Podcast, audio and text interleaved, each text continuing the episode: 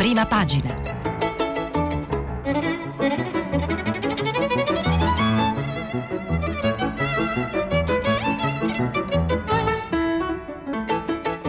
Questa settimana i giornali sono letti e commentati da Gianni Riotta, editorialista dei quotidiani La Repubblica e La Stampa. Per intervenire telefonate al numero verde ottocento zero cinquanta trecentotrentatré.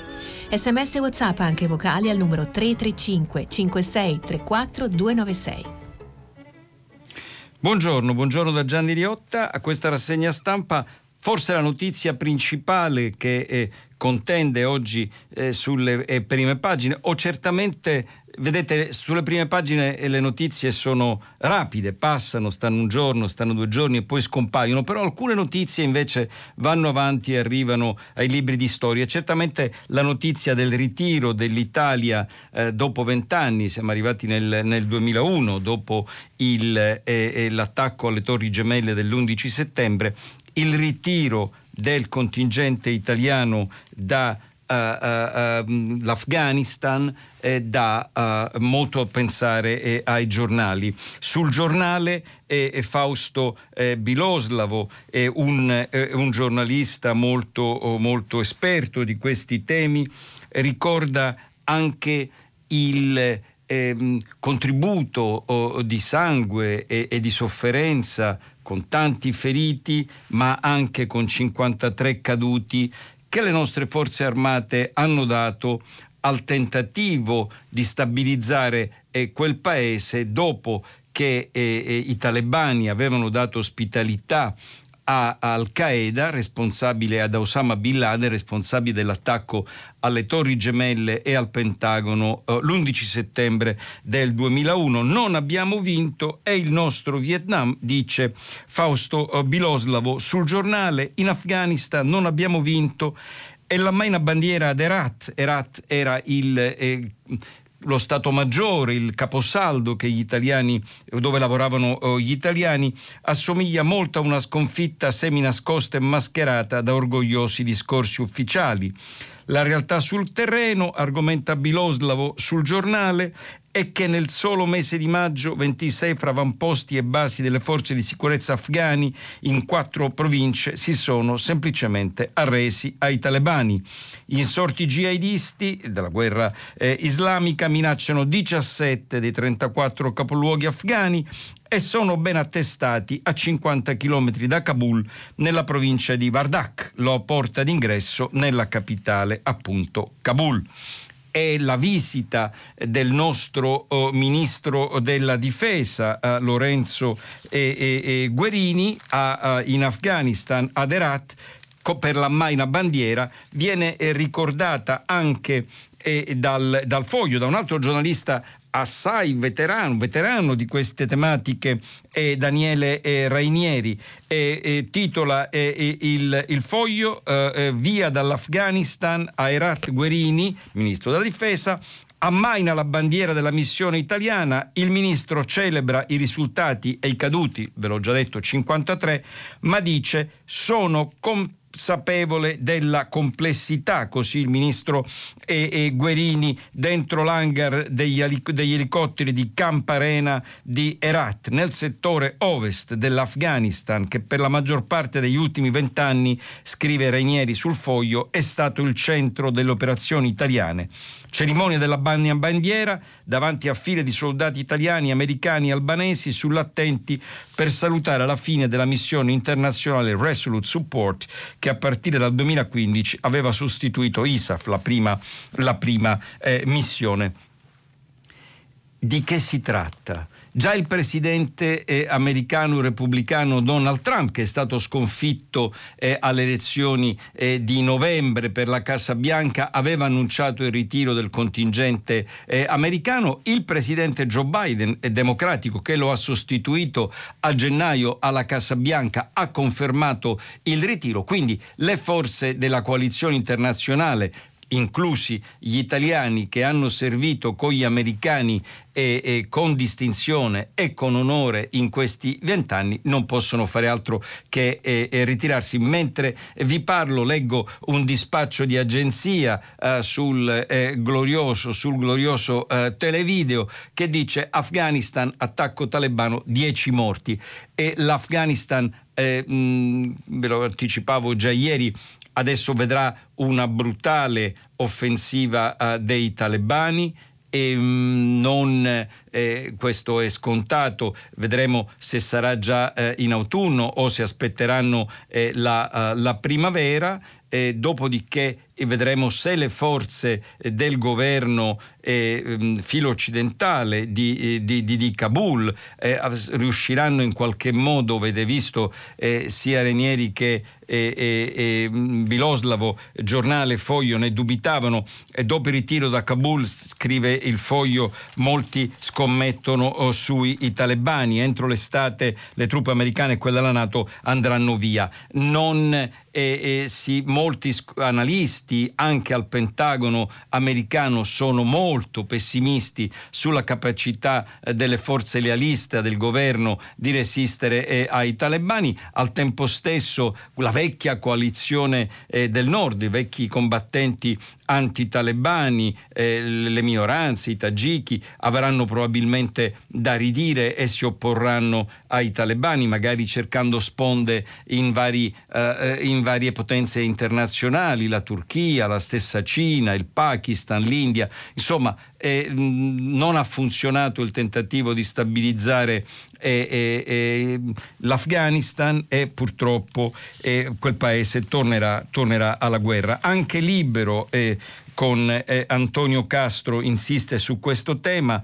Addio Afghanistan, si torna a casa, eh, i nostri soldati si ritirano dopo vent'anni, ammainata la bandiera italiana d'Herat con cinquantaquattro caduti. Ci sono qualche, cioè qualche volta eh, eh, mh, dibattito sul numero dei caduti italiani, finisce la missione eh, anti, anti-talebani. Eh, Marta Serafini sullo stesso tema, sul Corriere della Sera, eh, dice: il paese non è rinato, un paese che non è rinato, l'Afghanistan, oltre duecentoquarantamila morti, la povertà continua a essere alta e la produzione di oppio è raddoppiata. L'oppio è, è il, eh, um, l'esportazione purtroppo centrale del, eh, dell'Afghanistan, e sembra quasi è un monito quello che ci lancia il direttore eh, dell'Osservatore Romano, quindi il quotidiano del Vaticano, che dedica la sua apertura. Devo dire che la carta del, dell'Osservatore Romano è veramente meravigliosa, da tanto tempo non vedevo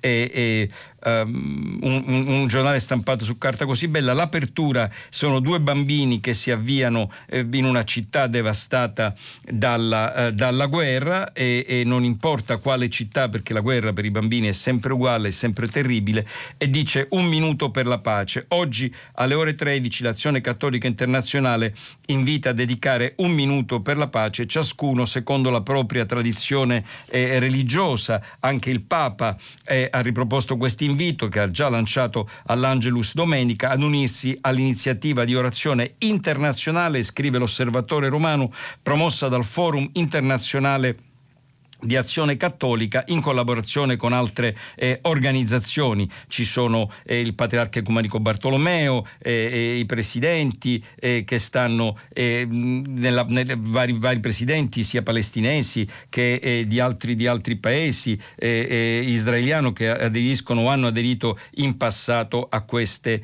a queste eh, iniziative. Naturalmente questo eh, invito dell'Osservatore Romano, giusto nel giorno del ritiro degli italiani da, uh, uh, dall'Afghanistan, è, um, è molto, è molto uh, sentita, molto triste. Devo dirvi che da parecchi anni io lavoro con eh, eh, eh, amici e con amiche. Ricordo per esempio il eh, generale eh, Alberto Ficuccello, il cui figlio eh, eh, tenente è caduto eh, a, a, a Nassiriya in, in Iraq con altre eh, nel, nelle missioni di pace italiane, e stiamo proprio cercando di costruire un ricordo per tutti questi italiani caduti nelle missioni di di pace sono tanti, dall'Afghanistan ai Balcani, agli altri paesi in Africa nel passato. In un certo senso a questi temi è dedicato un articolo sulla eh, Stampa, il quotidiano diretto da Massimo Giannini, del direttore fondatore della rivista eh, Limes, Lucio Caracciolo, Biden e la Cina, svolta italiana.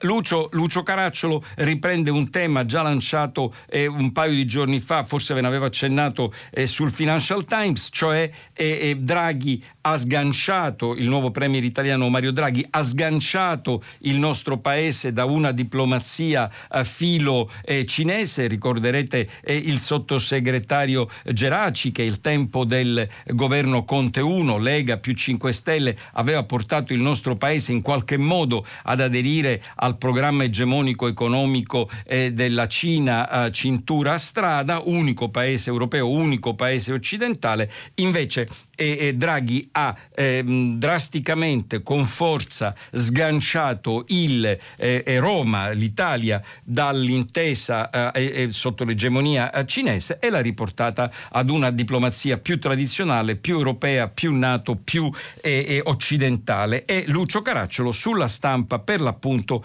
parla di questo, di questo tema, riprendendo qualcosa che aveva già scritto il, eh, eh, il, il Financial Times, per dirvi come il mondo è attento a tutte queste, a tutte queste tematiche. Però, però l'editoriale di apertura del quotidiano eh, eh, diretto da Giannini, La Stampa, è E oggi a firma del commissario eh, economico europeo, l'ex premier e l'ex ministro degli esteri italiano Paolo Gentiloni, su un tema sul quale io ho provato, mi sono molto eh, sgolato nei prossimi giorni, nei, nei, nei giorni scorsi, scusatemi, ma lo farò anche nei prossimi giorni, lapsus freudiano, per ad attrarre la vostra attenzione, cioè il tema della global tax, sfida di civiltà. Ricorderete che al G sette, su proposta del nuovo presidente americano Biden, che ha rotto anni e anni e anni di eh, renitenza, di attesa, di attendismo eh, eh, americano sul tema, e con il contributo eh, cruciale e decisivo del nostro premier eh, Mario Draghi, è stata approvata una minimum tax, cioè eh, basta con la corsa agli sconti, per cui ciascun paese offre alle multinazionali globali meno tasse, meno tasse, meno tasse, con il risultato che, eh, sapete che l'Irlanda offre addirittura il dodici per cento, con il risultato che eh, i paesi pagano sempre meno tasse e c'è un, una corsa. Scrive sulla Stampa eh, eh, Paolo, eh, eh, Paolo Gentiloni, siamo determinati a ricostruire meglio le nostre economie in Europa e nel mondo, e abbiamo la possibilità di fare altrettanto per la tassazione internazionale, ispirati da principi di equità e sostenibilità. In questo senso, conclude, conclude eh, Gentiloni sulla Stampa, un esito positivo di questo processo adeguerebbe la tassazione globale alla realtà del mondo contemporaneo.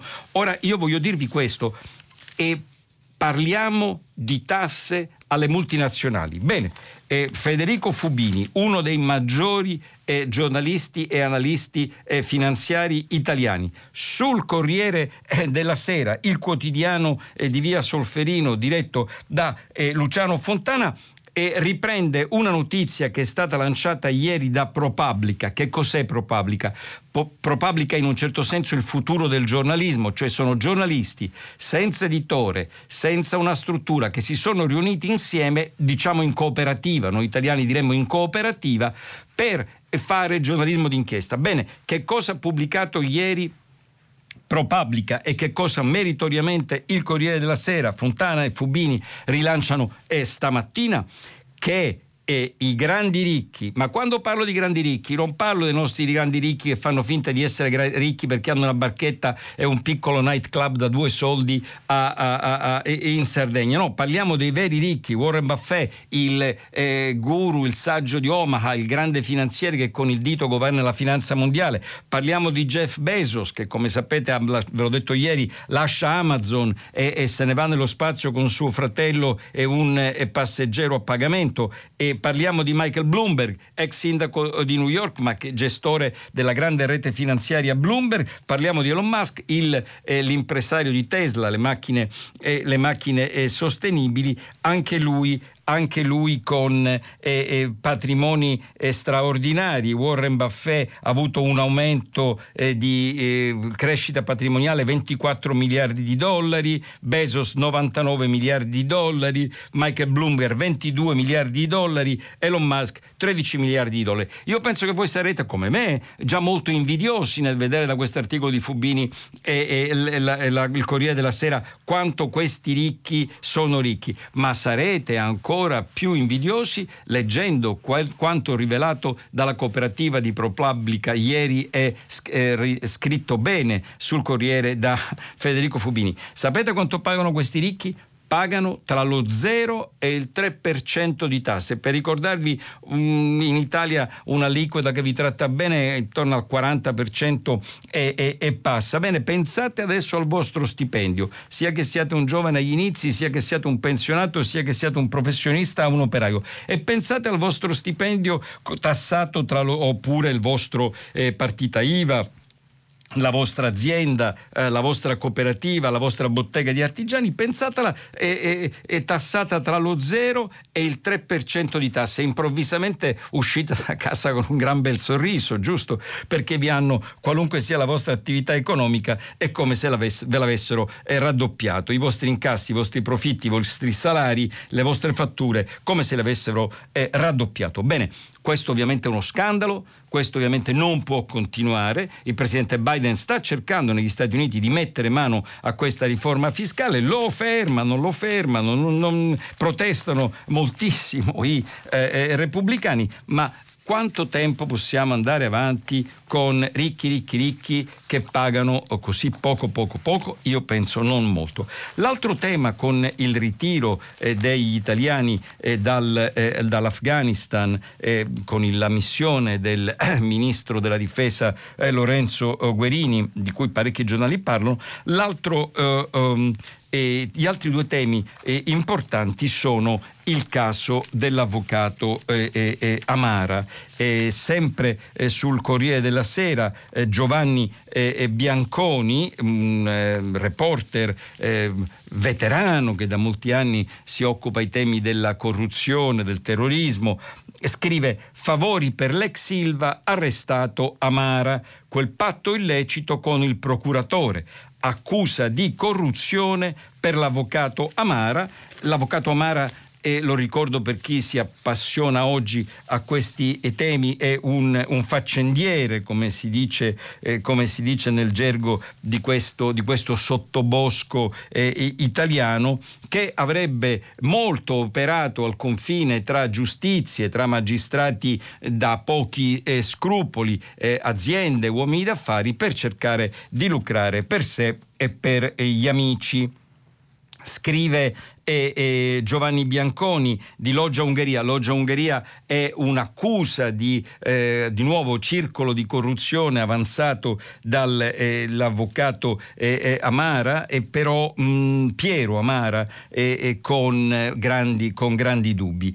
E, mh, le accuse eh, vengono contestate all'avvocato, appunto, Piero Amara, e all'ex procuratore, un ex procuratore eh, Carlo Capristo, e al poliziotto Filippo Paradiso, e ruotano intorno alla nomina del magistrato da cui proprio Amara prese spunto per svelare ai magistrati milanesi l'esistenza di quella ipotetica associazione segreta. Ieri, scrive Bianconi sul Corriere, l'avvocato Amara è stato arrestato su ordine di un giudice di Potenza, e tra i motivi per cui è finito in prigione ci sono le reti di relazioni di cui sarebbe in grado di influenzare, con cui sarebbe stato in grado di influenzare l'esercizio dei pubblici poteri ed esercitare capacità di ricatto. Amara e Paradiso sono in carcere, scrive il Corriere. Capristo ha l'obbligo di dimora, un avvocato e un ex consulente dell'Ilva commissariata sono agli arresti domiciliari. e parecchie personalità politiche vengono indicate dai giornali in questo momento come coinvolte. Io non vi leggo eh, i nomi, perché poi sapete questa ridda di voci eh, va nel ventilatore, poi domani scompaiono eccetera. Quello che è triste è vedere come la giustizia, la giustizia, i magistrati, eh, le toghe a cui eh, la nostra eh, Costituzione affida proprio il compito da, da terzo potere per bilanciare eh, i diritti del cittadino davanti al potere eh, della politica, davanti al potere dell'economia, siano invece, anche il giornale dice, retata a Taranto, P M, avvocati e spie, giustizia in manette. E, e, e questo, c'è anche un bell'articolo sul Corriere di Fiorenza eh, Sarzanini, video e liste di nomi, il sistema del legale che ha svelato, svelato tra virgolette, la uh, loggia e, e, e Ungheria. Ungheria. E Repubblica parla dello stesso tema eh, eh, a pagina otto, e con un articolo, un doppio articolo di Giuliano Foschini e Fabio Tonacci, il sistema Amara anche sull'Ilva, un pubblico ministero amico per fermare le indagini. Avete guai?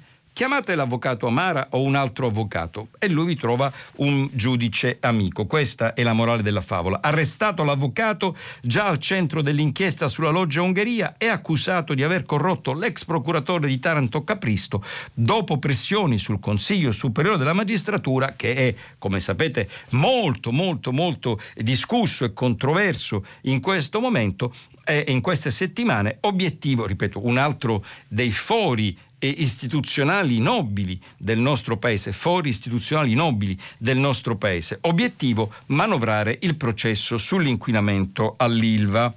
E parlano poi Foschini e Tonacci sulla Repubblica e del, di, di Paradiso, il poliziotto che eh, avrebbe eh, condotto questo tipo di eh, relazione per ordine e per conto del eh, faccendiere avvocato e delle toghe sue eh, eh, amiche.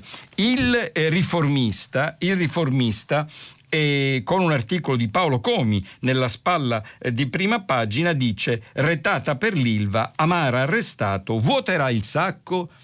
Di che quest- tutti questi giornalisti esperti di queste trame cosa si dicono? Che Amara A, a, ricatterebbe o potrebbe ricattare o presume di ricattare tanta gente, che va anche in televisione, va anche eh, in giro nei talk show, e qui forse i conduttori dei talk show qualche domanda dovrebbero oh, farsela, ma ahimè non se la faranno, per lanciare messaggi o, come dicono loro in gergo, pizzini, cioè eh, intimidazioni. Bene, molti pubblici ministeri, scrive eh, il eh, riformista, eh, a tremano. Maurizio Belpietro sul suo giornale La Verità, quid est veritas, dice la frase sotto eh, la testata, il motto di eh, Ponzio Pilato, titola: altro durissimo colpo alla credibilità del Consiglio Superiore della Magistratura, arrestato l'uomo che fa tremare i P M, Amara accusato di avere pilotato le sentenze. E dice, e dice Belpietro, una piccola procura, quella di Potenza, ha deciso di accendere il faro sugli affari dell'avvocato Pietro Amara, ovvero eh, di Uh, aspettate che c'è oh, eh, eh, il nome che è diventato eh, di, il, al centro di mille, di mille inchieste già sulla eh, eh, indagini eh, sulla, eh, sull'ENI. Il, eh, foglio, il foglio ha eh, un articolo molto interessante che eh, leggetelo se vi capita, e a firma di eh, un giovane giornalista molto però eh, eh, attento, molto esperto, molto dedicato a questi temi, eh, Luciano oh, Capone, che anche contro cui hanno polemizzato questi uomini delle lobby. Scrive eh, eh, Capone eh, sul giornale di eh, Cerasa: Amara come Ciancimino, indagato, testimone e pataccaro. Stesso metodo, stesso risultato. Scrive Capone il Foglio, ha cercato Amara in tutti i modi di evitarlo, ma alla fine, dopo tre anni, l'avvocato Pietro Amara è stato arrestato di nuovo. L'accusa è sempre quella di corruzione di magistrati. La sua specialità, stavolta insieme a lui le misure cautelari sono scattate per l'ex procuratore di Trani e Taranto, Carlo Maria Capristo, che secondo la procura di Potenza aveva venduto la sua funzione giudiziaria. Dopo Siracusa, Roma, Milano e Perugia, quella lucana, Potenza, è la quinta procura ad occuparsi dell'avvocato, che sta facendo sbriciolare la già, a giudizio di Capone del Foglio, credi, fragile credibilità della magistratura italiana, non solo quella che si è fatta corrompere da Amara, ma anche quella inquirente che l'ha usata e l'ha usato o si è fatta usare in una dinamica poco poco trasparente, poco trasparente. E altro tema, eh, abbiamo visto l'Afghanistan, abbiamo visto eh, il caso Amara, Retara, Taranto, l'Ilva, eccetera. Un altro tema che fa molto discutere i giornali è il caso eh, della uh, uh, sindaco di uh, um, uh, Crema, uh, la sindaca di Crema, che è finita sotto uh, inchiesta, è finita a giudizio perché Um, un bambino all'asilo eh, si è incastrato le mani, poverino, eh, nella uh, porta dell'asilo, non riportando, grazie a Dio, eh, eh, ferite o eh, fratture gravi eh, o peggio, e però la sindaca è stata eh, inquisita. Quindi sul dubbio, il dubbio, il quotidiano Il Dubbio, e il commento di Davide Varì e ha il titolo "Ora basta, punto esclamativo, ora basta, punto esclamativo, la rivolta dei sindaci contro le procure". Sulla Repubblica, eh, il quotidiano eh, diretto da Maurizio Molinari, uno degli editoriali è di Lavinia Rivara, che parla proprio del destino segnato dai sindaci. Dice: una volta fare il sindaco era stupendo, vi ricordate Rutelli, Veltroni, Renzi, Bassolino, Enzo Bianco, Cacciari, i sindaci che cambiarono l'Italia negli anni, negli anni novanta, e invece adesso la sindaca Stefania Bonaldi di Crema, ne ha scritto anche Beppe Severini, che proprio a Crema è nato ed è cresciuto, e mh, viene inquisita per un episodio eh, grave ovviamente, ma a, assolutamente minore, e poi non si capisce neanche bene come eh, la sindaca avrebbe potuto prevenire eh, questo, questo, oh, questo incidente. La sindaca di Crema eh, Stefania Bonaldi parla ad Alessia Gallone sulla Repubblica, e ieri eh, il sindaco di Bergamo Giorgio Gori, vicino a, a, al centro-sinistra, ha detto: ma come possiamo lavorare così se ci inquisiscono per un bambino? Dice eh, sindaca Bonaldi: un sistema, Repubblica, un sistema da rivedere. Se cade un albero o c'è una frana, la colpa non è di chi amministra. Dice ad Alessia Gallone: è stato un brutto colpo, confessa la prima cittadina di Crema, un carabiniere mi ha dato l'avviso di garanzia mentre distribuivo la Costituzione agli studenti in municipio. Per fortuna il piccolo, dice la uh, sindaca uh, di Crema Bonaldi, non ha avuto lesioni permanenti, ma chi guida un comune non può avere una spada di Damocle sulla testa ogni giorno. E il messaggero, il messaggero e apre il giornale su questo tema.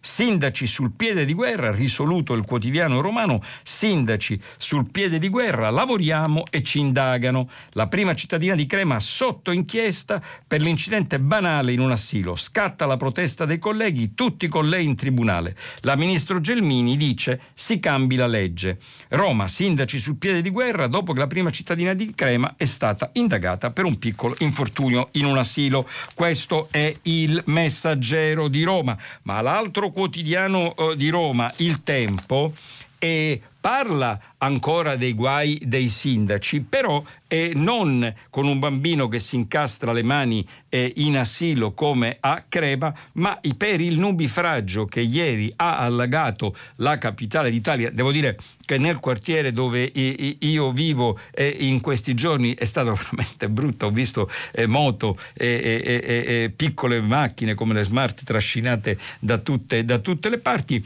Scrive Il Tempo Piove e la capitale subito si allaga, l'ira del cielo archivia l'era di Virginia Raggi come fece con Ignazio Marino. Sapete che ieri sui social media c'è stato molta nemesi, nemesi è, è la terribile eh, dea della mitologia greca che eh, punisce, eh, punisce eh, le, le arroganze passate, presenti e future. Ebbene, la sindaca eh, eh, Raggi, quando ancora era all'opposizione dell'allora sindaco di centrosinistra eh, Marino, eh, fece un tweet eh, molto simpatico, disse: piove e romani, preparate i gommoni. Ovviamente eh, la nemesi che impera sempre sui digital media eh, si è adesso è scatenata contro la prima cittadina romana dei cinque Stelle, eh, Virginia Raggi. Quel tweet di allora contro Marino è tornata e, e, e mh, il titolo del, del, del Tempo a tutta pagina è, è annegata, annegata. E salvati dai pompieri quaranta bimbi dell'asilo intrappolati a Montepilvio, a Ponte Milvio. Sono anche passato lì. Giovane disabile prigioniero nell'auto sommersa dall'acqua, i carabinieri lo hanno trovato, lo hanno tirato fuori. La sindaca può solo tacere, disastrosa la manutenzione e di strade e tombini. E l'articolo è di Francesco Storace. Io qui devo fare un appello, ma non solo ai colleghi del, de, del Tempo. Ah, avendo letto la mazzetta dei giornali, come non facevo da tempo, grazie agli amici di eh, Radio tre e, e, e al direttore eh, Montanari che mi ha invitato. Ragazzi, basta refusi, basta refusi. Io sono un vecchio caporedattore, ho passato la mh, gran parte della mia giovinezza, invece che eh, divertirmi a correggere refusi ai giornali, basta refusi, troppi refusi. Allora, e la firma è di Francesco Storace, che immagino stamattina si sarà arrabbiato vedendo che la sua firma viene eh, storpiata da un, da un refuso. C'è poi un altro refuso in prima pagina. Ragazzi, basta refusi o i, giorn- o i eh, eh, eh, eh, i lettori poi ci abbandonano ancora più velocemente di come ci stanno abbandonando. Sulla stampa, sulla stampa ai temi della, um, naufra- del naufragio, diciamo, del nubifragio, del naufragio che hanno fatto tanti, tanti automobilisti che tornavano a casa ieri di Roma, dedica il suo buongiorno. Buongiorno è la rubrica di prima pagina della Stampa, l'aveva lanciata l'allora direttore Marcello Sorgi per Massimo Gramellini. Quando poi Massimo Gramellini ha portato il suo, eh, la sua rubrica di, di taglio basso di prima pagina al Corriere della Sera, e il buongiorno, eh, la staffetta del buongiorno di Gramellini è passata a Mattia Feltri, direttore dell'Huffington Post, che oggi con il giorno della caditoia Eh, dice eh, eh, la, la sindaco Raggi dice che il piano Caditoie Caditoie è un, come dire, non so, un, un modo bizzarro per parlare delle, eh, dello spurgo dell'espurgo delle acque nella, nella, eh, nella capitale, eh, ed evoca Grillo, Grillo fondatore del Movimento cinque Stelle, che es- elogiò dicendo: che spettacolo questo piano eh, Caditoie. Raggi, la sindaca, diceva che il piano Caditoie precedeva era una meraviglia e che in una Caditoia avevano trovato una tessera telefonica del novantasette e in un'altra una lattina di Coca-Cola eh, del, del duemila, attribuendo eh, il... il Um, quindi le, diciamo le, le, le vie de, fognarie intassate eh, in, a Roma alle amministrazioni del passato. Adesso, ironizza Mattia Feltri sulla Stampa, puliranno una caditoia, troveranno una figurina di Pizzaballa del millenovecentosessantatré. Per gli ascoltatori più giovani, Pizzaballa era un leggendario portiere eh, di quegli anni, degli anni sessanta, la cui figurina era introvabile per i bambini di allora. Quorum ego, fra cui c'ero anch'io, quorum ego. E, e tutti cercavano la mitologica, vedo e, e, il, nostro, il nostro collega della regia che annuisce di là dal vetro, perché secondo me se lei mi dà cinque figurine, io la figurina di Pizzaballa poi gliela do dopo, ma me ne deve dare cinque. Si scandalizzeranno, scrive eh, Mattia Feltri, e l'acquazzone successivo, un nuovo salvatore della patria, dirà: è molto semplice le, eh, le caditoie. Mm, per farvela molto breve, siamo alla vigilia delle elezioni a Roma.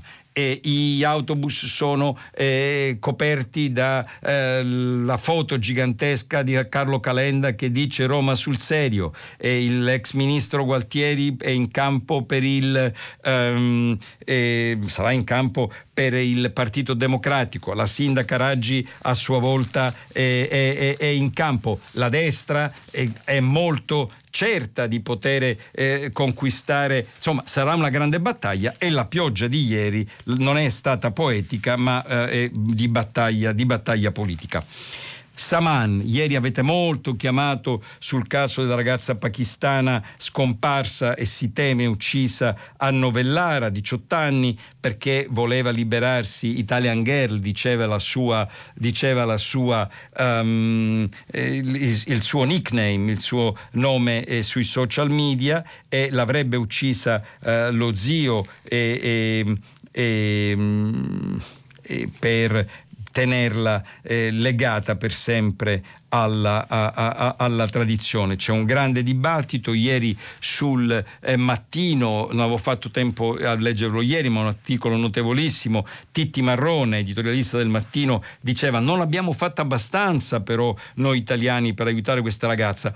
È vero, non è vero? E il, la ragazza si era, Saman si era rivolta al maresciallo dei carabinieri, che si era proprio impegnato moltissimo per cercare di, di salvarla. Le organizzazioni eh, umanitarie che soccorrono questo tipo eh, di persone a rischio hanno fatto quello che eh, si eh, poteva, però purtroppo sembra che non ci sia stata eh, soluzione. Il, sull'inviato del Corriere della Sera eh, eh, Alessandro Fulloni E, e dice: Saman, l'ultima chat con il fidanzato, pensate, altro che eh, Giulietta Romeo, questi sono eh, tragiche storie d'amore del nostro tempo. Nell'ultima chat con il fidanzato Saman ha detto: eh, ho, ho detto ai miei che tra noi è finita, per proteggere, per proteggere il fidanzato e per proteggere se stessa dalla violenza della famiglia, ha detto tra noi tutto è finita. E sul Corriere della Sera Virginia Piccolillo cerca di spiegare che cosa sono i matrimoni eh, combinati, e, mh, ricordando che ci sono molte altre ragazze che hanno condiviso il destino di sofferenza di Saman, eh, Zain, Shaila e le altre, picchiate, abusate per aver usato un no. Tra il duemiladiciannove e il duemilaventi a sessantacinque eh, ragazze è stato sfregiato eh, il volto. E su La um, Repubblica eh, Giuseppe Baldassarro torna sul caso con il titolo: denunce ignorate, allarmi in ritardo, gli errori che hanno condannato Saman. Era quello che vi dicevo ieri dal, dal Mattino con Titti Marrone. Dal rientro a casa e i buchi nel sistema di protezione, la diciottenne uccisa dai parenti forse poteva essere eh, salvata. Io leggo che ci sono molte molte eh, mh, polemiche, ma ehm, diciamo la verità, poi dopo quando c'è un così una uh, fatalità e una tragedia di questo tipo sembra più semplice sembra più semplice dire si poteva fare questo, si poteva fare quello. Tanti hanno cercato eh, di, di, di salvarla e non ci siamo, non ci sono riusciti. Dobbiamo prendere dalla sua fine un impegno per e nel futuro agire con più forza, con più radicalità e con più urgenza. Eh, oggi il Mattino dedica l'apertura ai vaccini, la corsa dei giovani, la campagna prima in Italia. Molti giovani si stanno vaccinando proprio in queste ore e nella eh, regione del governatore De Luca, dosi al ventisei per cento degli under trenta. E poi c'è una bella notizia sulla prima pagina del, eh, del Mattino, almeno per me, l'inaugurazione della, stanzio, della stazione Anton Doru, e riec, riacco, riecco, perdonami, riecco la meraviglia dell'acquario. Napoli ritrova lo scrigno del mare. C'è a Napoli, lo visitavo sempre da bambino eh, con mio padre, l'acquarium dell'Anton Doru, e, e dopo sei anni finalmente eh, riapre, e quindi una buona occasione, una buona scusa per tornare, per tornare nella uh, città uh, uh, capitale, la, la, la grande, vecchia, storica capitale eh, del Sud. E devo dire che eh, il Manifesto, il mio vecchio giornale, eh, il Manifesto, è il solo a dedicare spazio, o tra i pochi a dedicare spazio, e certamente io avrei dedicato molto più spazio a questo tema, al blackout che ieri ha bloccato la rete. Blackout dalla B B C ad Amazon, scrive Roberto Ciccarelli sul manifesto, Roberto Ciccarelli sul manifesto, blackout dalla B B C ad Amazon, migliaia di siti bloccati in un'ora. Ecco come Fastly, un'azienda californiana, ha messo in crisi il capitalismo delle piattaforme. La ricerca della velocità online ha concentrato il potere in poche aziende, scrive il manifesto. Di che si tratta? Ieri mattina il Financial Times, Bloomberg e tutti i grandi siti eh, internazionali eh, del, dell'economia e della finanza si sono improvvisamente arenati. Rula Khalaf, la, la, la direttrice del Financial Times, continuava a, a, a, spasmodicamente a dire stiamo tornando, stiamo tornando, siamo tornati, come se fosse un piccolo eh, sito, come se fosse un piccolo sito eh, qualunque, e, e questo certamente ha molto, ha molto E colpito. Perché? Che cosa è successo? Ricorderete che ieri vi ho parlato del piano del ministro Vittorio Colao per la eh, cyber security, per la sicurezza informatica italiana, lanciato dal presidente del Consiglio Mario Draghi. Perché? Perché ovviamente in questi grandi blocchi, in questi grandi tilt, si diceva eh, quando si giocava a, a, a flipper, in questi eh, grippaggi invece per gli automobilisti della rete eh, informatica, si nasconde eh, eh, la fragilità del sistema web. Ve l'ho accennato già ieri. E, mh, il sistema web è, nei siti, diciamo, nelle, nelle mh, lanci del, dei grandi eh, teorici è sempre eh, visto come digitale, come eh, uh, raffinato, come non, non fisico. Bene, non è così, non è così, non è così. Ho usato proprio queste parole ieri. La rete è fisica, spostate un satellite e non funziona più, tranciate un cavo eh, e non funziona più, fermate un server che sta in un edificio, eh, un magazzino con l'aria condizionata, il cemento, e non funziona, e non funziona eh, più. Ma è stato un eh, eh, eh, eh, incidente? O quello di Fastly è stato un attacco? Eh, ne abbiamo parlato ieri. Ci sono stati attacchi di criminali, probabilmente con sede eh, in Russia, eh, contro eh, Colonial, il, l'oleodotto e gasdotto americano, contro l'industria eh, della carne negli Stati Uniti, ransomware, chiedono dei soldi e si teme, scrive Repubblica con Jaime D'Alessandro. Jaime D'Alessandro è un giornalista mh, esperto di dati, esperto di questioni eh, cibernetiche, in gamba. Internet si spegne, scrive D'Alessandro sulla uh, Repubblica, per un'ora si teme maxi attacco hacker, è solo un incidente, crollo causato dal fornitore Fastly, in panne anche Amazon, C N N, la rete eh, televisiva americana, PayPal, che è un modo per pagare con denaro elettronico. Intanto F B I ed Europol con un trucco su una chat arrestano ottocento eh, criminali. C'è sempre sulla Repubblica, ma stavolta in pagina della cultura, un intervento che vi invito eh, a leggere del professor Luciano eh, eh, Floridi, che eh, illustrando il bilancio oh, Pirelli, il bilancio Pirelli eh, eh, in, in collaborazione con scrittori, artisti, è eh, una tradizione ormai decennale. Eh, di che si tratta? Lo spiega eh, Maurizio Abbet, che è eh, Senior Vice President della Communication eh, di, di, di Pirelli e docente a, alla LUISS Università di Di, di, di Roma, e, e hanno chiesto a Gia Tolentino, al filosofo eh, Floridi, al giornalista eh, del, del Foglio Michele Masneri, una riflessione sulle trasformazioni tecnologiche e sociali eh, per accompagnare appunto il bilancio Pirelli duemilaventi. Human Dimension, dimensione umana. Eh, Floridi è docente a Oxford University, grazie a Dio docente adesso anche a, a Bologna, l'Università di Bologna, l'Alma Mater, che oggi una eh, classifica che tanti giornali riportano delle maggiori università al mondo vede ancora la storica eh, eh, Alma Mater prima eh, università al mondo si, si vanta, mentre eh, la Federico secondo di Napoli si vanta di essere prima pubblica al mondo. eh, Floridi, Oxford, Bologna dice: noi e il Covid e la rivoluzione dell'infosfera. Viviamo, eh, scrive il, il filosofo, in un momento epocale, la trasformazione di un mondo analogico in un mondo computerizzato. È un filosofo eh, dell'informazione. Il saggio è molto lungo, se avete tempo cercate per piacere di leggerlo, perché eh, ne vale ne vale veramente la pena.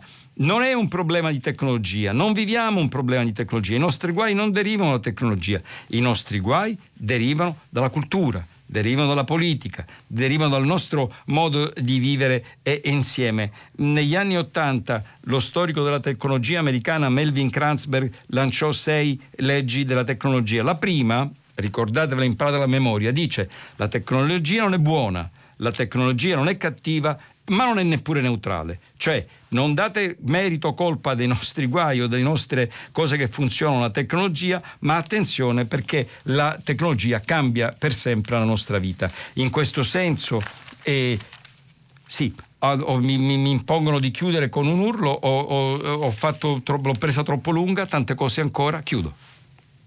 Gianni Riotta, editorialista dei quotidiani La Repubblica e La Stampa, ha terminato la lettura dei giornali di oggi. Per intervenire chiamate il numero verde ottocento zero cinquanta trecentotrentatré. Sms e WhatsApp anche vocali al numero tre tre cinque cinque sei tre quattro due nove sei. Si apre adesso il filo diretto di Prima Pagina. Per intervenire e porre domande a Gianni Riotta, editorialista dei quotidiani La Repubblica e La Stampa, chiamate il numero verde ottocento zero cinquanta trecentotrentatré. Sms e WhatsApp anche vocali al numero tre tre cinque cinque sei tre quattro due nove sei. La trasmissione si può ascoltare, riascoltare e scaricare in podcast sul sito di Radio tre e sull'applicazione Rai Play Radio. Buongiorno, pronto? Salve, buongiorno, sono Ornella. Buongiorno Ornella. Salve, io volevo commentare la questione dell'Afghanistan e ci tenevo veramente tanto a dire che, nella mia opinione, chi ha perso è solo la popolazione afghana, e questo ce lo dicono anche le tante testimonianze dei richiedenti asilo in Italia. Io ho avuto la fortuna di lavorare in un centro di prima accoglienza a Trieste e quindi ho visto letteralmente sbarcare, anche se a piedi, tantissime famiglie afghane che chiedevano asilo in Italia, e, ed era l'unica soluzione che avevano, e quindi questa è una grande testimonianza di, di coraggio che in realtà nasconde una tragedia. Grazie eh, Ornella, lei ha detto bene, eh, a pagare il prezzo di questa sconfitta, qualche giornalista diceva il nostro Vietnam e un altro Vietnam. E a pagare il prezzo di questa sconfitta, che è durato, costato sangue, costato eh, soldi, perché gli americani hanno speso miliardi di dollari eh, in, nel tentativo di stabilizzare eh, l'Afghanistan, segnatamente in primo luogo, in prima linea, come si dice in guerra, è certamente la popolazione civile eh, afghana. Tanti hanno criticato i modi, i tempi, abbiamo visto adesso la missione del nostro, del nostro eh, ministro della difesa Guerini ad Herat, però tutti i governi italiani in questi anni hanno fatto, che si sono susseguiti, hanno fatto del loro meglio per eh, garantire che il no- nostro, la nostra missione di pace, perché la nostra era una missione di pace, potesse essere eh, eh, davvero, davvero efficiente. Chi pagherà il prezzo, come lei ha ben detto, è la popolazione civile eh, afghana, sono eh, E le scuole, sono le donne, le donne torneranno afghane, torneranno a perdere accesso all'istruzione, accesso alla sanità, accesso ad una vita quanto si può normale. Io vi ricordo, e grazie mille Ornella per il suo intervento, e vi ricordo il numero a cui potete chiamarci è tre tre cinque per mandarci messaggi, tre tre cinque per mandarci messaggi, tre tre cinque cinque sei tre quattro due nove sei. Ne sono già arrivati qualcuno eh, eh, molto significativo. Adolfo da Milano: lasciamo dopo vent'anni l'Afghanistan e il fanatismo talebano, non solo non è stato sconfitto ma è pronto a riprendersi il paese. E su un altro tema eh, Sara eh, ci dice la libertà di Patrick Zaki, sapete, il eh, giornalista, blogger e, e attivista eh, detenuto attualmente eh, in Egitto, è urgente, non smettiamo di parlarne e di chiederla. E Fabrizio da Venezia invece eh, dice giustamente attento perché eh, il, non è che la gente eh, la gente da una parte si scoccia che eh, Amazon non paga le tasse, però appena aumenta il prezzo dei cotton fioc si arrabbia. E altri dicono, Paolo Meglio dicono eh, mh, sarei felice di pagare il quindici per cento di tasse, non lo zero per cento ma già eh, il quindici per cento, eh, il quindici per cento. E, mh, E, e poi un bel, eh, un bel intervento di Gabriella Ferrero eh, Merlino Volpiano che dice: segnalo che caditoia è il termine tecnico per, determina- per denominare quello che noi chiamiamo tombini, cioè quei pozzetti che permettono il deflusso dell'acqua piovana dalla strada verso la fognatura. Il problema della pulitura delle caditoie o tombini è annoso in molti comuni, dice Gabriella Ferrero. Io li chiamerei tombini, Gabriella, e lascerei perdere caditoie, che non mi piace da nessun punto di vista. Pronto?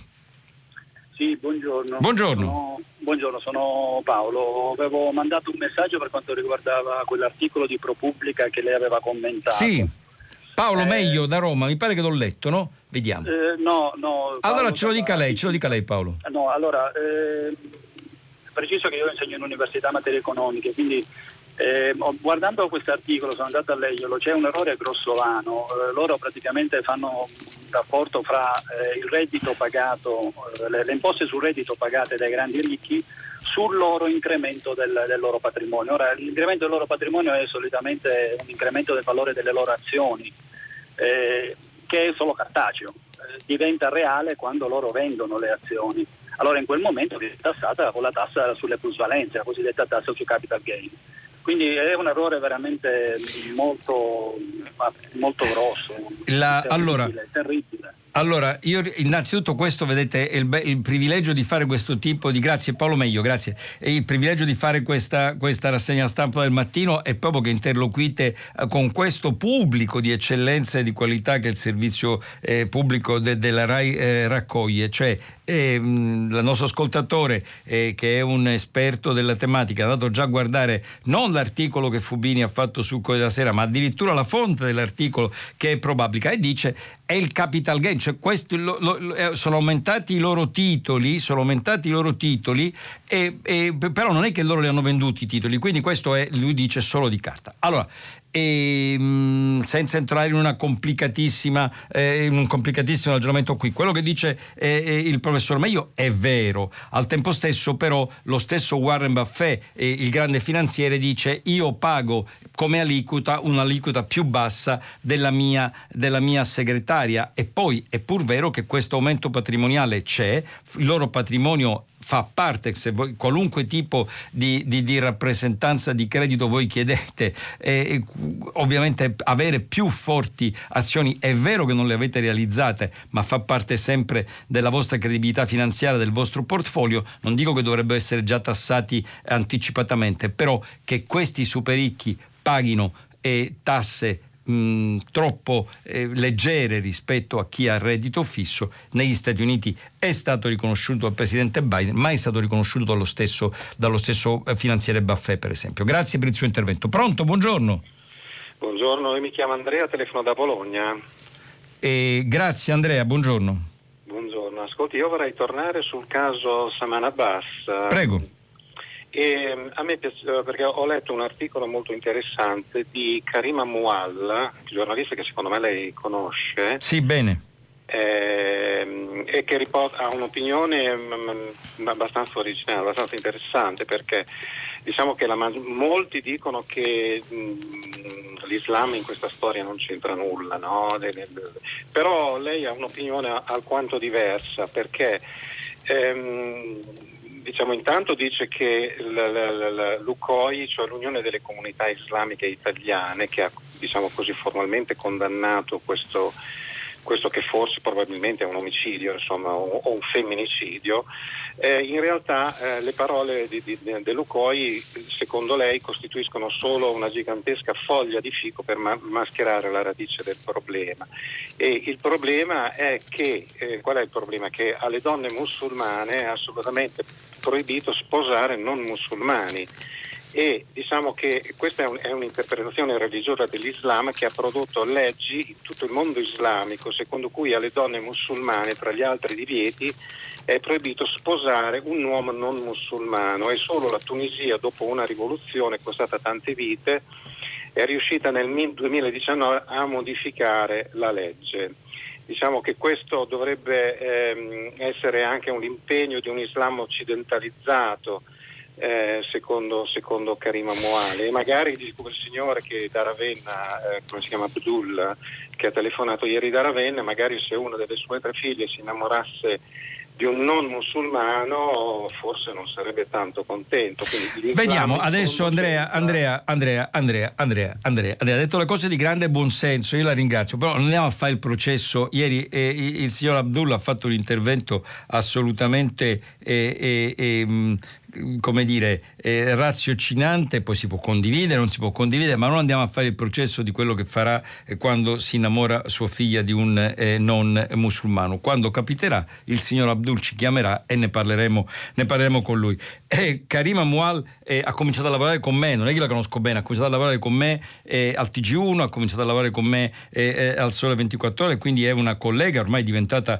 un'autorevolissima eh, eh, analista eh, su questi temi da leggere sempre con estrema, eh, con estrema attenzione. Io vorrei invitare ciascuno di voi però, eh, qualunque sia la vostra posizione, non, non, non, veramente eh, eh, la tolleranza è un bene enorme. Vorrei semplicemente invitarvi a pensare questo: quando dite Islam, la umma, la umma, la grande comunità eh, eh, musulmana islamica, state parlando di centinaia di milioni di esseri umani che vanno da grandi imprenditori che lavorano a Silicon Valley straricchi a poverissimi di certi eh, paesi, da eh, tradizionalisti sauditi che eh, praticano eh, la, la corrente wahhabita, la più conservatrice, salafiti del, del, eh, de, dell'Islam, a persone totalmente integrate nei loro paesi, eh, spesso anche non solo in Europa o negli Stati Uniti, ma anche in, in altri paesi, a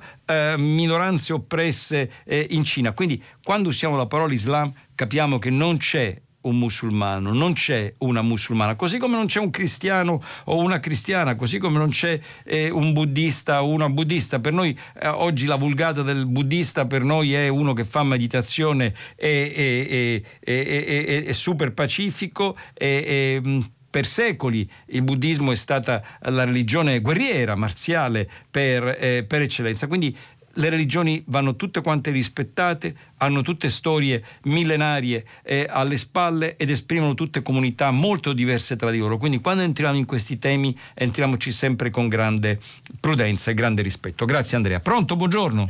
Buongiorno, mi chiamo Marco Baldici da Città di Castello. Eh, per la cyber security, secondo me è una bufala, cioè noi non abbiamo accesso al codice sorgente degli apparecchi che usiamo, quelli che usiamo a casa, quelli che usano gli apparati dello Stato, perché abbiamo svenduto i brevetti negli anni passati all'I B M, come eh, io ho fatto informatica agli albori di questa materia tantissimi anni fa, ricordo delle cose che ormai sono sembrano fantascienza, ma eh, ricordo anche qualche anno fa a Londra c'è stato un blackout, eh, hanno fatto un blackout che poi è venuto fuori che era tutto una cosa programmata dagli Stati Uniti, hanno bloccato delle sale operatorie, degli ospedali. La stessa cosa è successa in Pakistan, cioè con un, con un click da, una, da, da certe sale controllo ci possono in qualunque momento bloccare eh, magari le centrali elettriche oppure gli ospedali, cioè cyber security credo che sia più fumo negli occhi quella di cui si parla che altro, cioè non abbiamo assolutamente la, la, le chiavi in mano di questa di questo apparato. Grazie Marco, grazie Marco. E Città di Castello, Marco pone un grande problema: chi è il padrone della cyber security? Che vuol... se, uno se io ho una chiave, dice Marco, ho la chiave di casa, la chiave di casa fino a che ce l'ho io, ce l'ho io e, e non ce l'ha nessun altro. Ma chi ha la chiave dei miei dati? Chi ha la chiave del mio telefonino? Chi ha la chiave del mio, eh, del mio eh, eh, computer? E ascoltate, è presto con la internet delle cose, internet of things, cioè col fatto che tutte le nostre informazioni, presto il frigorifero saprà eh, quante calorie abbiamo consumato, l'automobile saprà dove siamo andati, il nostro telefonino sa che tipo di attività eh, facciamo. Chi controlla questi nostri dati? Dice da vecchio, da vecchio informatico Marco da Città di Castello, dice nessuno lo può controllare. Marco ha ragione e Marco non ha ragione, nel senso che ha ragione perché è vero che le aziende, le piattaforme, chi detiene i dati ha un vantaggio su tutti, su tutti noi, ed è per esempio in questo guasto di ieri Fastly è stato un attacco hacker, è stato un attacco informatico, è stato un guasto, qualcuno ha spinto un tasto sbagliato, difficile da sapere. Al tempo stesso però c'era qualche giorno fa un, un saggio sulla Repubblica della eh, giurista, ex ministro della giustizia Paola Severino, proprio in questa, in questa direzione. L'Europa sta facendo grandi passi avanti, l'Europa che è indietro come tecnologia, ne parlavamo ieri a proposito del tentativo del ministro Vittorio Colau di difendere la rete italiana. L'Italia è indietro e l'Europa è indietro come tecnologia, però l'Europa è molto avanti invece per quanto eh, riguarda la giuscibernetica. Non vi fate spaventare da questo tema. Tanti anni fa, quando nessuno se ne occupava e tutti quanti dicevano che eravamo pazzi, e noi eh, ci occupavamo con il professor Losano, Mario Losano, con un, su, un suo famoso eh, saggio della, con la casa editrice Einaudi, proprio sulla giuscibernetica, cioè il diritto Il diritto informatico, il diritto eh, cibernetico. Bene, stiamo facendo delle norme, eh, caro eh, Marco, eh, di diritto che speriamo presto ci mettano non a pari ma ci portino avanti. In questo proposito, a questo proposito, Liliana da Perugia mi chiede dove posso leggere il saggio del professor Luciano eh, Floridi su Repubblica. Su Repubblica oggi è, è, è, è Liliana, tratto dal, calen- dal, dal bilancio Pirelli. Bilancio Pirelli ha pubblicato un saggio del professor Floridi e un saggio del giornalista Michele eh, Masneri. Eh, Stella eh, non mi dice da che città. Stella dice eh, caro Riotta, a me come lei fanno venire l'orticaria i refusi, però la colpa non è dei giornalisti. Io però non ho detto che la colpa è dei giornalisti, Stella, ho detto che i giornalisti ci devono dare un occhio. Dice eh, eh, eh, Stella, la colpa è degli editori che hanno eliminato gli storici correttori di bozze sostituendoli con il, coll- con il correttore eh, automatico. Grazie Stella. Sentiamo ancora altre telefonate. Pronto?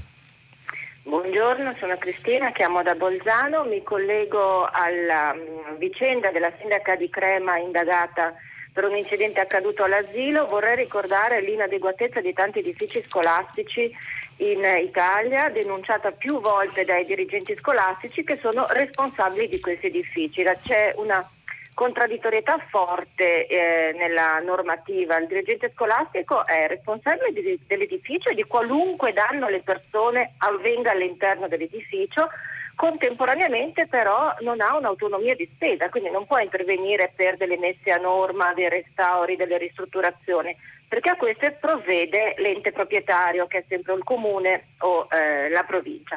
Gli enti locali a loro volta in genere hanno Eh, stanziano pochi soldi per eh, gli edifici scolastici, per motivi che io qui non voglio neanche eh, nominare, e intervengono per così dire a guasto, quindi non con una manutenzione programmata, quindi predittiva, ma intervengono laddove si vede un danno. E capita così, lo sappiamo tutti, che ci siano dei dirigenti scolastici non solo indagati ma addirittura condannati perché è caduto un controsoffitto e ha fatto danno a delle persone. La, è, è sbagliata la legge sicuramente, come dice la ministra Gelmini. Io credo che tocchi al governo e alla ministra Gelmini o ad altri intervenire a modificare la legge, però non si può non notare questa contraddizione forte, che si dà la responsabilità a qualcuno che non ha i mezzi per intervenire. Grazie, grazie Cristina. E, e Cristina, man mano che noi poi scendiamo dalla sua Bolzano a, al mio oh, vecchio e amato Sud, e purtroppo spesso edifici pubblici e soprattutto scuole vanno ancora più eh, in difficoltà, gli edifici pagano eh, prezzi molto molto molto forti. Ripeto, il bello di, di dialogare con voi la mattina è che ne sapete molto più di me eh, su tutti i temi, e quindi eh, non, non imparo io da voi. Cioè, Cristina ci ha spiegato da dove è nato, con grande bravura e, e competenza ci ha spiegato come è nato il problema della sindaca eh, di, eh, di Crema, cioè è nato dal fatto che eh, la manutenzione delle scuole ha poco eh, eh, foraggio, non viene per niente foraggiata, non è il eh, dirigente della scuola Eh, che può eh, andare, ma è, è l'amministrazione, e quindi questo crea un circolo eh, vizioso molto molto forte. Diciamo una cosa, Cristina, sono arrivati tanti soldi dall'Europa, molti eh, italiani storcevano il naso davanti all'Europa negli anni eh, passati un po' troppo in fretta, sono arrivati tanti soldi eh, sul, eh, per l'Europa, il ministro Cingolani, il ministro Giovannini, il ministro eh, Colau sanno che questi eh, soldi vanno in gran parte per la digitalizzazione. Bene, io voglio ricordare, adesso c'è il presidente dell'Emilia eh, Romagna Bonaccini, io ricordo che ho lavorato in Emilia Romagna durante il terremoto, e quello che mi colpì è che è tornato l'anno dopo, le scuole erano state informatizzate, cioè le scuole dell'Emilia Romagna erano state, delle zone terremotate, erano state digitalizzate. Allora, nel digitalizzare le scuole, perché oggi come prima non esistevano scuole senza libri, adesso non possono esistere scuole senza accesso digitale, senza strumenti di tecnologia digitale, perché come impari se no? E soprattutto l'ultima generazione. Al tempo stesso però, mentre E, e, e digitalizziamo le scuole, facendo leva su questo eh, piano di recovery fund, cerchiamo di metterle anche in uno stato che i ragazzi non rischino andandoci e le ragazze non rischino andandoci tutti i giorni. E, mh, pronto, buongiorno. Sì, buongiorno, mi chiamo Massimo e chiamo dalla provincia di Udine. Ehm, volevo intervenire anch'io sulla questione dei sindaci, però mh, oltre alla gravissima questione che è successa, ed è una questione che appunto purtroppo può capitare, io volevo mettere in evidenza anche il fatto dell'importanza dei sindaci. Li considero la, io li considero la spina dorsale della politica. Anche nel Festival dell'Economia parlano del ritorno da parte dello Stato, però la base, mi permetto di dire, sono i sindaci. Quindi l'importanza della persona, l'importanza del Consiglio Comunale, l'importanza di chi fa parte del Comune, perché hanno un potere, secondo me, che è ancora molto eh, forte, molto importante, e possono fare la differenza. Grazie. Ci sono delle persone che hanno delle capacità. La ringrazio. Quindi... molto, no, la ringrazio molto. E diciamo così, nel passato, eh, caro, caro, caro amico, eh, nel recente passato, la legge a doppio, a doppio turno delle grandi metropoli ha dato anche eh, sindaci che poi sono diventati protagonisti. Parlavamo prima di Rutelli, di Veltroni, di eh, Cacciari, eh, di, di, di Albertini, eh, sindaci che Bassolino, eh, che sono diventati poi eh, protagonisti della vita politica nazionale, proprio perché era una legge che portava gente forte ad andare avanti. Speriamo che questo protagonismo, anche perché dobbiamo lavorare con sussidiarietà, cioè chi è più vicino al problema deve poterlo eh, affrontare, e, mm, speriamo che i sindaci tornino a essere eh, protagonisti e non vengano, anche come sta capitando nelle metropoli italiane purtroppo, paracadutati dall'alto dalla politica. Giuliana da Lucca dice: che accadrà eh, adesso che eh, vanno via i militari alle eh, donne a Kabul? Ricordiamoci le quaranta studentesse uccise, accadranno cose tragiche, cara Giuliana. Mario da Treviso rimpiange l'Afghanistan, il più bel paese al mondo per l'ambiente e la spiritualità degli abitanti. Verissimo, verissimo. Elefteria eh, da Milano chiede eh, lo oh, Jussoli per difendere eh, Saman, dice: se non avesse dovuto tornare a casa magari bastasse questo, per i documenti magari bastasse questo. Eleftheria: certamente ci vuole più integrazione, ma magari bastasse, eh, bastasse eh, questo. E poi invece un problema veramente eh, concreto, eh, eh, eh, mi piace Mario Soprani da Forlì, che parlando degli allagamenti di Roma dice: occhio che la gente butta le cicche nei tombini, caditoie, si dice. Mario Soprani, ormai caditoie lo impara, non più tombini, caditoie. Io come lei dico tombini. Dice: occhio a quelli che buttano la cicca, e la cicca poi intasa il, il tombino e si allagano le, eh, le città. Un piccolo problema crea un grande problema. Pronto? Pronto? Buongiorno. Sono Raffaele da Biella e ex Hong Kong. Buongiorno. No, Gianni. Ma che fai? Tu non mi puoi chiamare, questo è, è conflitto di interessi. Vai, vai Raffaele. Raffaele Micheletti, ex Hong Kong, oggi Biella, vai.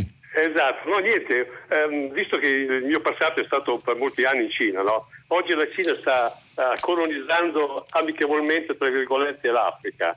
Cioè eh, investe soldi, se poi non pagano il bene, il prodotto rimane alla Cina. Cosa ne pensi? Allora, intanto mi fa piacere sentire eh, eh, il, il leggendario Raffaele Micheletti, che ha, per tanti anni è stato impegnato come eh, uomo di lavoro e di affari italiano eh, eh, a Hong Kong e eh, in Cina, e adesso appunto si trova nella bella, nella bella Biella. Vi ha detto una cosa di grande importanza ed è con grande esperienza, cioè il progetto economico eh, cosiddetto eh, Cintura Strada, che veniva da noi eh, descritto dai giornali eh, un po', come dire, boccaloni, dei giornali un po' possiamo definirli boccaloni, eh, veniva eh, eh, richiamato come la strada della seta, no? Non, la via della seta, ma non è questo, è un altro, un altro programma. È un problema, è un programma perfettamente legittimo, ovviamente, di egemonia politico, culturale, economico, diplomatica del governo eh, cinese, del presidente Xi Jinping, il quale eh, investe in paesi per lo più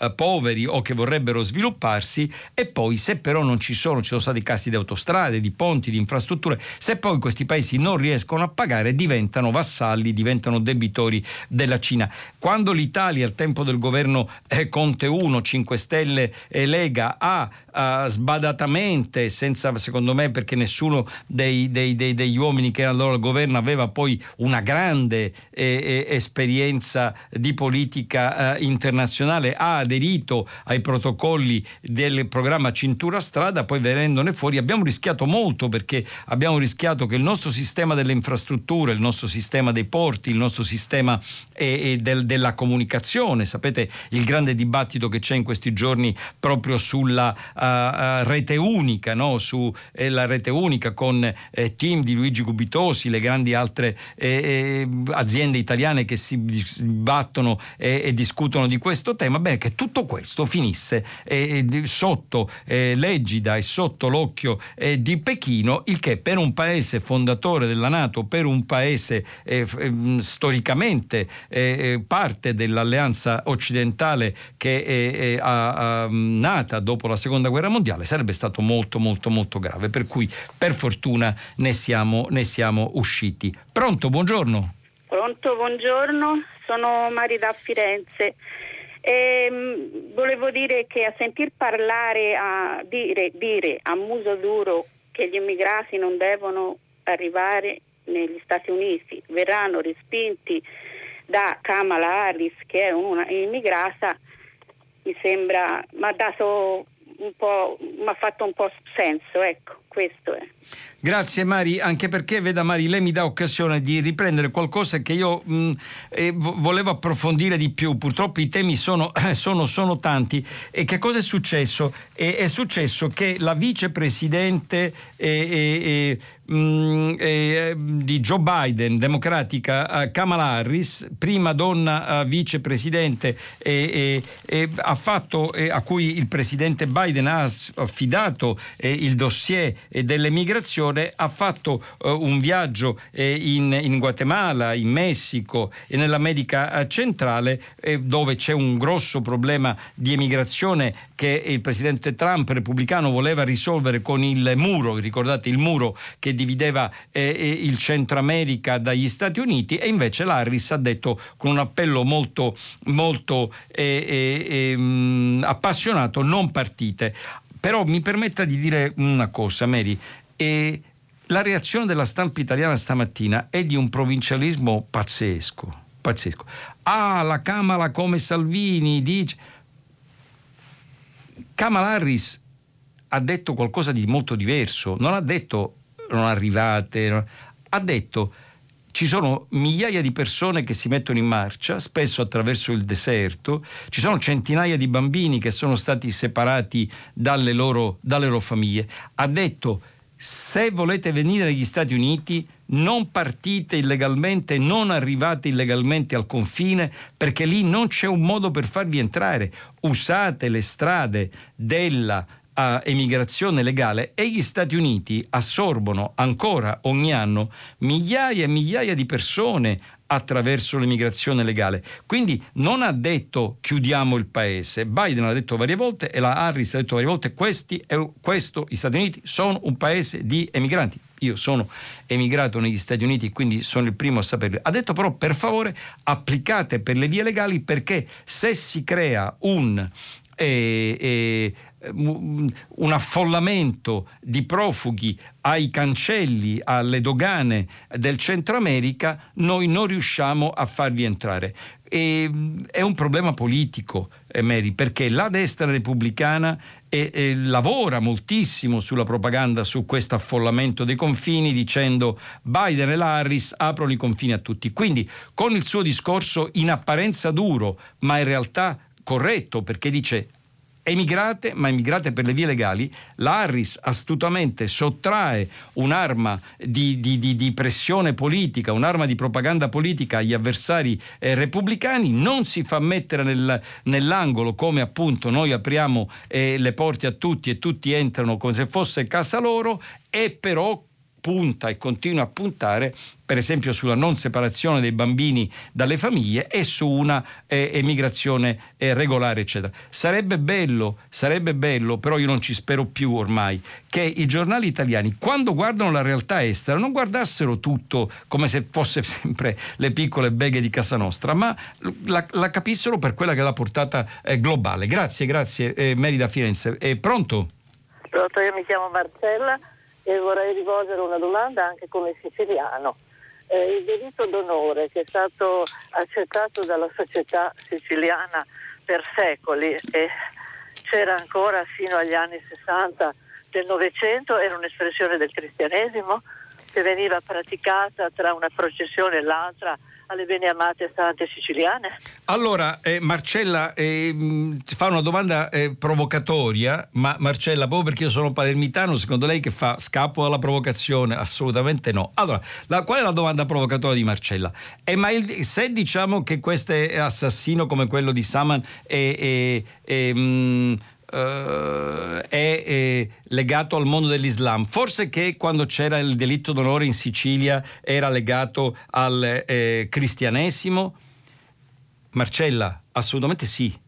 Ma di che, cioè, non è che è una provocazione. Chiunque abbia un minimo, un minimo di cognizione storica sa che e quel tipo di oppressione femminile era legato a una tradizione legata al mondo della Chiesa, legato al mondo del cristianesimo, legato al mondo del cattolicesimo nei paesi latini, la Spagna, eh, eh, la, la, la, il mezzogiorno d'Italia, che era tradizionalista e che infatti ricordiamo il caso di Franca Viola, la gloriosa eh, ragazza di eh, eh, Alcamo, che rifiutando le nozze cosiddette riparatrici dopo lo stupro veniva imposto un matrimonio obbligato. E, e, e, a, rifiutando il matrimonio obbligato ha rotto un'altra un'altra, e, e, un'altra e, e, tradizione. Ma allora il delitto d'onore veniva riconosciuto dalla legge. Se tu uccidevi e, e, per, ave, per vendicare il tuo onore, ricevevi in tribunale una, e, una e, e, e, Eh, pena minore, e certamente da parte diciamo degli ambienti religiosi più retrivi le donne venivano sempre eh, consigliate di, di, di abbozzare, di non alzare la testa. Quindi certo eh, le tradizioni religiose spesso sono state complici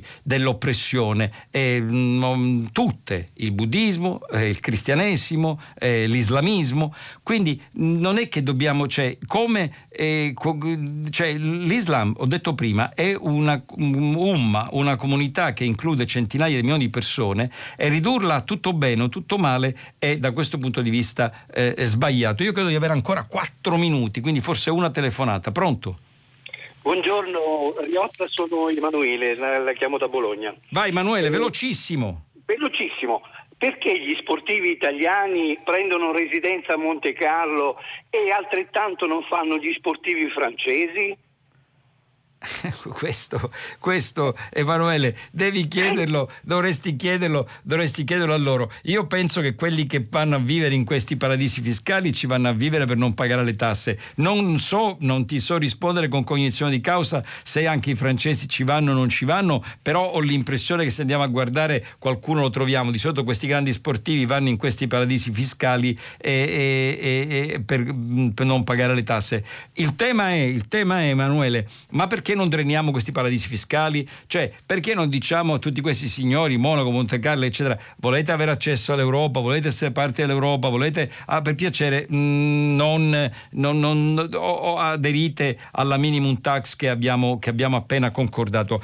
Io voglio levare un, un, sec- un secondo soltanto, se non mi uccidono dalla regia, perché c'è un intervento di cui voglio darvi no- nota, è sulla prima pagina del giornale, della leader, della segretaria di eh, Fratelli d'Italia, Giorgia Meloni, l'odio rosso infinito contro Ramelli. Il titolo non rispecchia eh, il, eh, il, il testo della segretaria Meloni, perché la segretaria Meloni parla di eh, eh, Sergio Ramelli, che è stato un giovane, era un giovane di destra che è stato brutalmente ucciso a Milano negli anni settanta. C'è stato poi un processo, io ho dedicato un racconto di un mio libro proprio a questo tema, e la eh, ehm, segretaria Meloni chiede anche alla sinistra, citando però eh, positivamente gli epi- nomi di sinistra come Walter Veltroni che si sono spesi, perché tutti i caduti di quello che è stata eh, la falsa guerra civile, come lo chiamava il poeta Franco Fortini, del terrorismo italiano, degli anni della violenza italiana, abbiano riconoscimento, sia quelli di destra, sia quelli di sinistra, sia le forze dell'ordine. Quindi è un,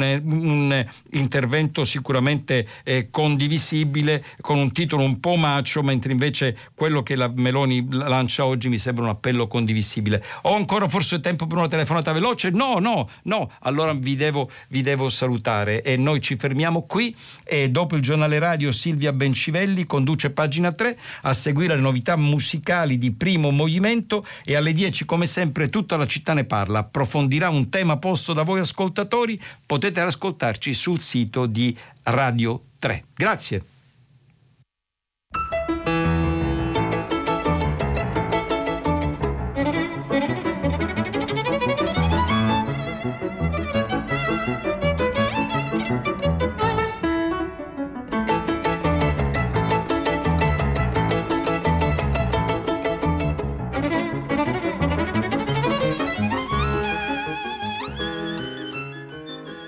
Gianni Riotta, editorialista dei quotidiani La Repubblica e La Stampa, ha letto e commentato i giornali di oggi. Prima Pagina, un programma a cura di Cristiana Castellotti. In redazione Maria Chiara Beranec, Natascia Cerqueti, Manuel De Lucia, Cettina Flaccavento, Giulia Nucci. Posta elettronica primapagina chiocciola rai punto it. La trasmissione si può ascoltare, riascoltare e scaricare in podcast sul sito di Radio tre e sull'applicazione Rai Play Radio.